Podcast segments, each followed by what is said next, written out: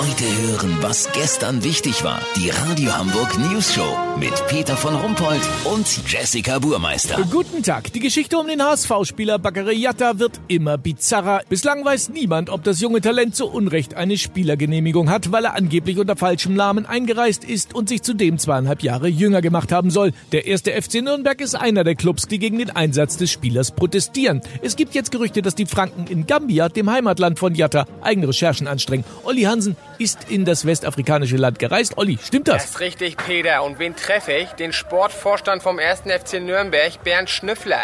Er will hier Beweise dafür sammeln, dass Bakary nicht in Deutschland spielen darf. Bislang ohne Erfolg. Keiner hier kennt den HSV-Spieler. Alle Tipps laufen ins Leere. Was denn? Wieder nix? Sie haben jetzt eine Djembe, so eine afrikanische Trommel und so ein tolles buntes Kleid für Ihre Frau? Ja, mega. Peter, der Typ lässt sich hier auf den Märkten andauernd Sachen aufschwatzen.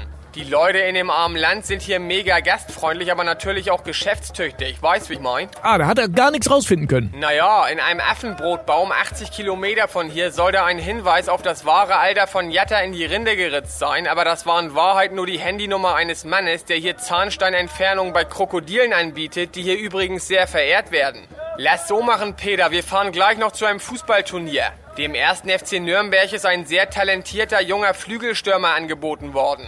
Er heißt wahrscheinlich Kiano Akintola und ist 16 bis 42 Jahre jung. Sollte der FCN hier zuschlagen, will man logischerweise den Protest fallen lassen und stattdessen beim HSV mal fragen, wo genau auf dem Hamburger Dom man sich so eine Spielberechtigung ausstellen lassen kann. Sobald die Tinte trocken ist, habt ihr das natürlich noch vor der Sportbild Ja, vielen Dank, Olli Hansen. Kurznachrichten mit Jessica Burmeister. Serengeti Park Hodenhagen, randalierendes Breitmaulnashorn Ulf in private Hände abzugeben. Schön wär's, wenn bereits ein Breitmaulnashorn im Haushalt leben würde. Immobilienmarkt, Engel und Völkers verdient 2019 800 Millionen Euro mit Maklerkotagen. Echt? Die verkaufen dieses Jahr nur fünf Wohnungen?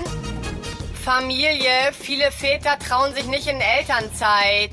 Besonders die nicht, bei denen die Mutter des Kindes nicht die Lebenspartnerin ist. Das Wetter. Das Wetter wurde Ihnen präsentiert von Ökotech Smartphone ES9 aus nachwachsenden Rohstoffen.